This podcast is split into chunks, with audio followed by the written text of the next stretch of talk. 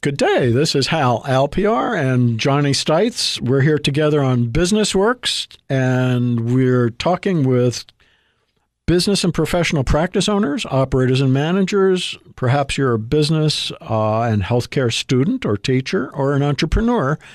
If you have any interest in attracting and working closer with customers, clients, patients, whatever your market is about, we hope to help you do that and to uh, be able to make your business work better. Uh, Johnny, we were talking last time about m- marketing, the marketing umbrella, and the different functions of marketing, and we've discussed a little bit about sales and advertising and public relations, um, image development, a little networking we didn't really talk a whole lot about promotion or pricing and merchandising. Most people don't recognize that pricing is part of marketing, but it is, of course.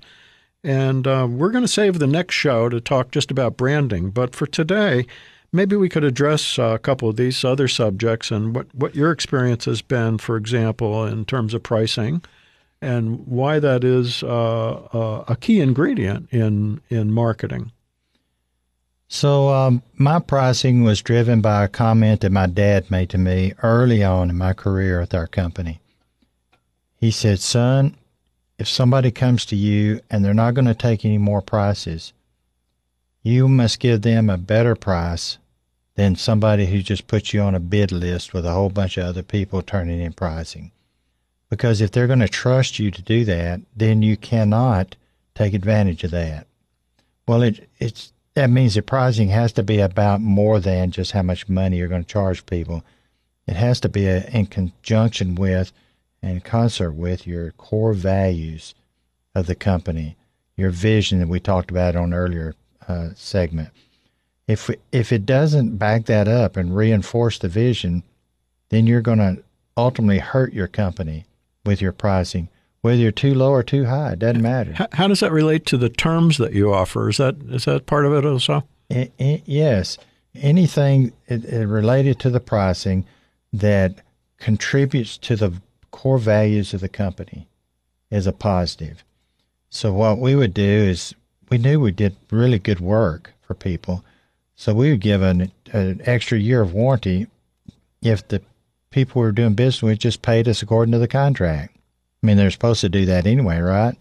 So we had just said if you're going to go out and do business with us, we'll give you an extra year of warranty at no additional cost just for paying according to the contract. When you're figuring out the pricing, how, much, um, and I haven't done this in a while, but how much is it influenced by government regulations, by taxes, by all of those other things that are outside your building outside your business. Well, true. That's just a cost like any other cost. Concrete's a cost, sand's a cost, gravel's a cost.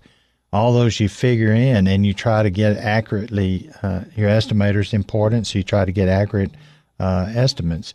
Um, if you leave out some of those regulatory costs, you do it at your own risk because they are sh- for sure a cost.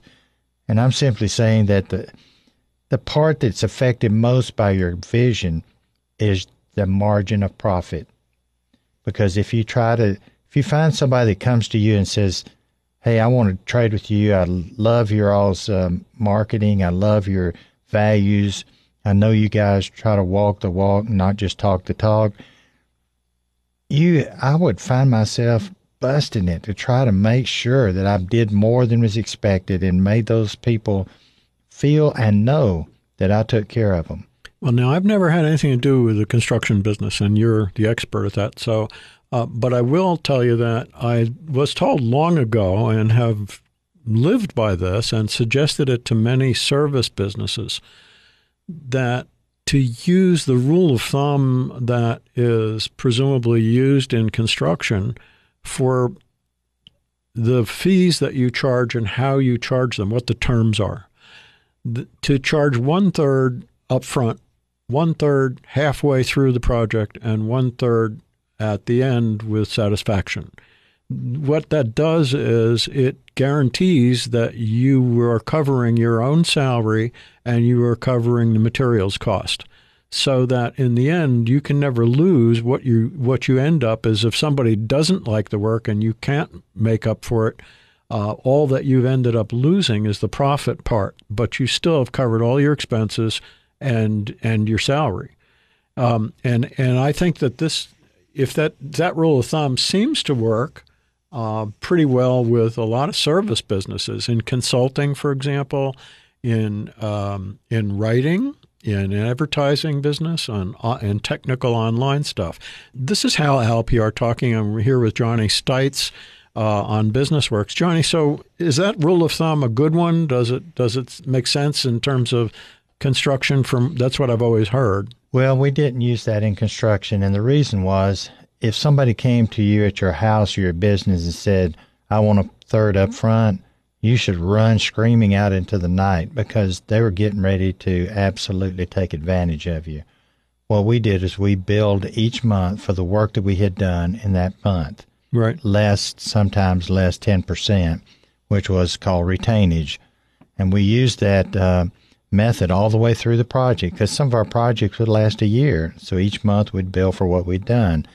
At the end of the month, at the end of this project, we would uh, asked the owner to walk through the project with us, make sure everything was done according to the project. Hopefully, we had exceeded their expectations in some area, and they they would be aware of that. And if we did, then we thought we had to accomplish at least one of the main goals of our job, and that was to delight the client. So more than satisfaction. Yeah, that that was certainly the case with us. Now we didn't do that early in my career because I didn't know. And I don't know why I didn't because I was taught every Sunday do unto others, go the second mile, give a man your shirt if he asks for your coat, give him uh-huh. your shirt also. so many uh, lessons that were really valuable in business. And it just took me longer to figure it out than than most people. Well, I think a lot of these things have to come by experience. It, it's easy to hear what people say, but uh, when you're out there and you're kind of in the middle of it all, it makes a little difference. So well, it is. A, uh, people see what you do far more than they hear what you say. Yes. We're, we're going to take a quick break here. Uh, this is Hal Alpiar talking with Johnny Stites about pricing and uh, part of marketing, and we're going to be back to some of the other functions here in a minute. Welcome back to Business Works. This is Hal Alpiar with Johnny Stites. We'll remind you that if you have questions or comments, feel free to email us at hal at businessworks.us. And uh, both of us will see that, and we will be able to respond to you on the air if you prefer, or keep it private if you prefer. But uh, you're certainly welcome to submit thoughts to us about the show and the topics. Um, we were talking about pricing. We were going to uh, also cover the subject of promotion, I think, a little bit. And that ties in with merchandising. And um, promotion excuse me, has a, number of avenues attached to it that relate to public relations, for example, and to sales. Um, merchandising seems to me to be um, things, merchandise, pens and uh, um, cornhole, uh, bean bags, and uh, um, things like that. Uh, that there are all kinds of objects that people purchase with their logo on them, with their message on them, and hand out, and um, that can get very expensive. And I've actually run into a doctor who had a a giant shopping bag filled with must have been a thousand different little things that he used to give out to patients. Um, and um, they, they, didn't quite make a lot of sense, but I guess he liked gimmicks and thought that that was uh, um, an interesting way to market his practice. I, am not sure it was very successful. And and I think a lot of us get kind of sucked into that thinking that we need to have things to give away um, to people. And some cases that is true, and some cases it has a real value. But I think in most times it's best to kind of look beyond that point and focus on the customers and and uh, customer relations. You know, John, you have experience with that? Sure where I used that the, for the most effectiveness was in my, to my own employees. If I could oh, get my own point. employees wearing jackets with our co- company right. company logo on it, or if I got them a tools bag with the company logo on it, they love that stuff. And and I felt like that was important because they were our messengers out there. Um, so we've talked about pricing a little bit and merchandising, um, promotion. I think promotion is more of an attitude um, than a than a thing, and um, it it relates back to what we talked about as an elevator speech and mm-hmm. to sales approaches and networking. That all of these are ways of promoting your business. What you want to do is look at what's free and what is minimal expense to be able to do that. What's free? We talked about public relations. Well, you know, everybody says, well, public PR is free. Well, it is, but it's not because it takes a lot of time. Even if you go hire a wordsmith to do it, you're still going to end up spending hours with that person. It has to be worth it. And then you never know if it's ever going to get any attention anyway. One point I might make here, Hal, is that uh, promotion sometimes works against you. Uh, when you're trying to hire people, if you promote your company beyond that which is uh, which you're able to, um, I suppose, sustain, I think what happens is uh, people come with uh, starry eyes, and then they either don't stay very long or they start trying to change your culture.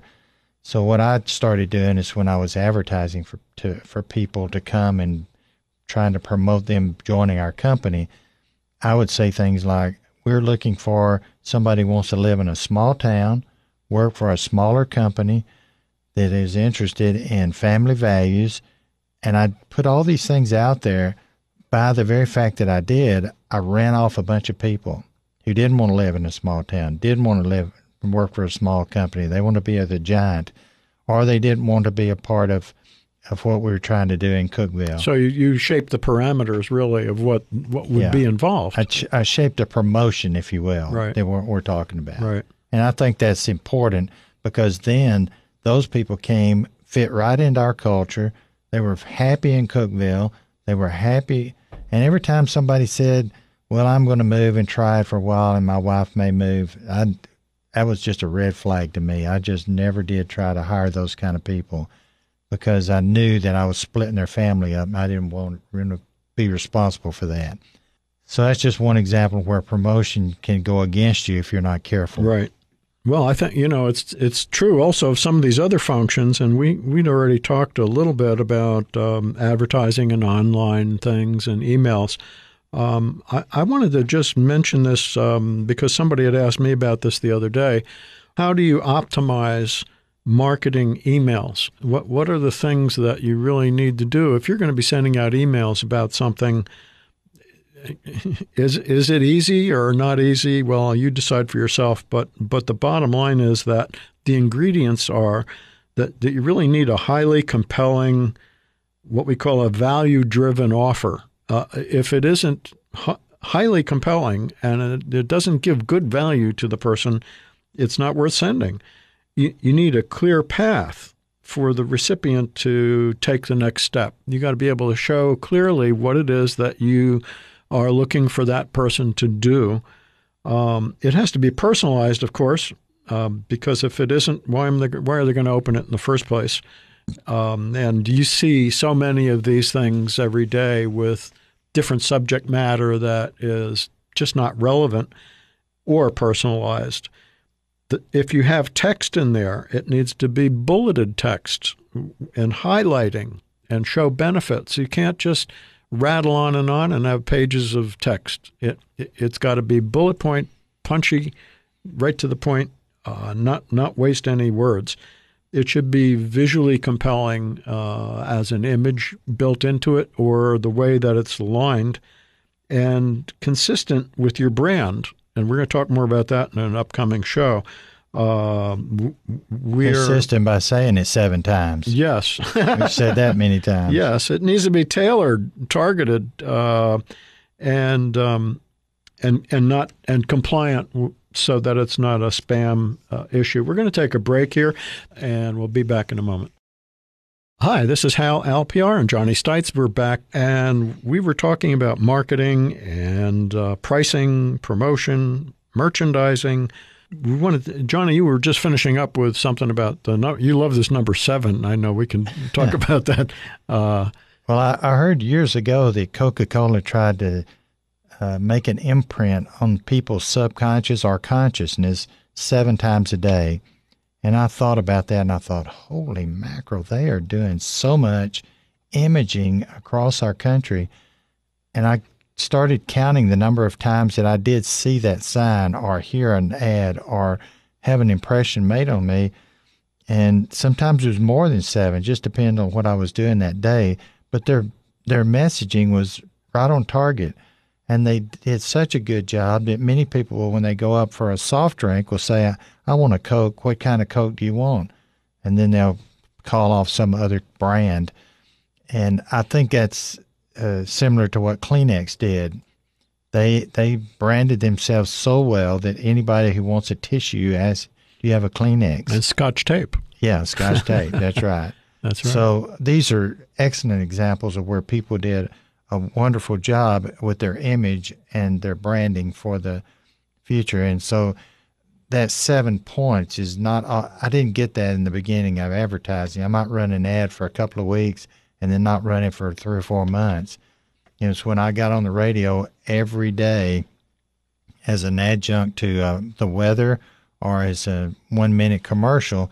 It's when people started remembering the company name as they were thinking about construction efforts. Right. So the, the, the whole branding thing, we're going to talk about the next show is going to be all about branding and um, what the rules of thumb are, how to do it, how to know whether what you've got really is as good as it could be, uh, and all of that sort of thing. But but it relates to that, um, and uh, other things that tie in with this are keeping current with everything that you do in terms of marketing, because if your website um, or your blog posts or your social media profiles are not current and you're not keeping them fresh, uh, it says that you and your business are stale.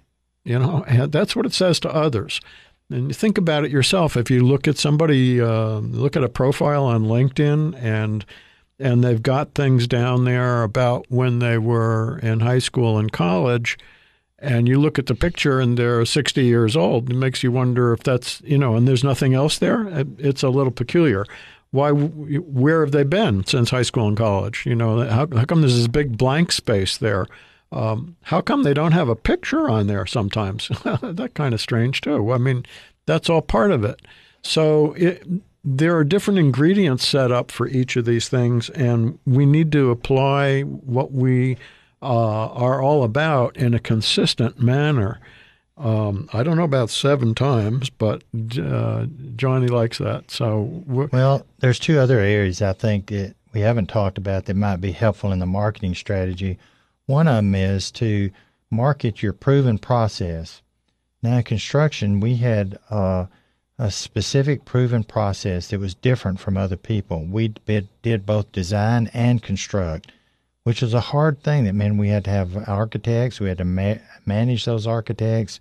Uh, some were in house, some were not in house, and it was important that we do a good job in both of those areas because we were ultimately held responsible for both design and construction. Building something somebody else designed is much much easier than building something that you design because right. then you can see how owners would hold you accountable in both areas. So having that proven process that you could go to people and say, here is why you should trade with us. Our our process is proven. It will deliver results for you each and every time. It's not luck that you had a good job. Right. Well, and and how how do all of these things? I was thinking about how they all uh, relate to running a professional practice. If you are a doctor or office manager or a lawyer, uh, office manager, you're let me ask you a couple of questions. What does your reception area look like? Uh, do you have a television set set on one channel full of static and news reports? Or I went to one place with loud rock music playing that I really wasn't interested in and it was getting in the way of my thinking. Um, is it clean? Do you have a fish tank? I hope the fish are all alive. You know, it's How a terrible long do you image. have- how long do you have to sit there in your waiting room? How long do you have to sit there in the waiting room? Is my time not as valuable as your time? Yeah. Are your plants dead or alive? You, you know, I'm, if I'm sitting there with a dead uh, plant next to me and a couple of fish floating on top of the fish tank, and I look up and the ceiling lights have dead bugs in them, you know, I'm not very inspired. I think Does that, mean my doctor does not have attention to detail? yes, or someone on the staff doesn't. And in either case, The that's doctor's not, held reliable. Yeah, that's not reassuring. though. Um, now, the same is true with a lawyer. I mean, we're going to professional practices. It's because you trust somebody there. You have to build trust. And, and, and in the case of being one of those, uh, a practitioner of some sort there in a, in a professional light, your job is to build trust, to build a re- trust relationship. Um, that's really what it's about, besides obviously helping somebody's situation because if you can help the situation but you're not presenting yourself as trustworthy you're not going to have a lot of cooperation and and you may end up with somebody who decides to go somewhere else so the little things count a lot they count a great deal whether the reception area is clean whether it's up to date whether uh, you're not beating me up with uh, loud, uh, staticky TV or uh, radio or something. I mean, soft music's very nice. It's relaxing. Doesn't take a lot to Let offer me give that. you an example. My dentist, when I went to my dentist office, he found out that I looked at Fox News a lot. So when I go in and sit down in the dentist chair, they tune it to Fox News. That's a touch. that tells me that they're interested in me as a person, right. not just one of the fish in the tank. That's really interesting. Yes. and and I feel good about that. And it's important that the uh, people who are in professional services treat their clients like they're special. There, there's a there's a famous old uh, advertiser. He's so famous I can't remember his name off the top of my head. He said that uh, the the message is the medium. The By message itself. is more than words, too, isn't it? Yes, it is. A lot more than words. It's how it's delivered. And so, how it's delivered becomes uh, kind of a common thought to keep in mind for all marketing functions Yes. because you can have the greatest ad, the greatest branding line, the greatest salesman, the greatest everything going for you. But if they're not being delivered in the right way and making the right impressions on people, you're working against yourself. And and that's not ever going to come back in a positive way for you. So we're um, I think you're out of time, Hal. I'm out of time. if you want to talk to us, go right. to businessworks.us and There send us some information. Yes, this is Johnny. Stites and All Hal. Alpiar. Well, thank you, Johnny. Bailed me out there. I appreciate it. Uh, okay, all you have a great day, and um, we'll look forward to seeing you next week.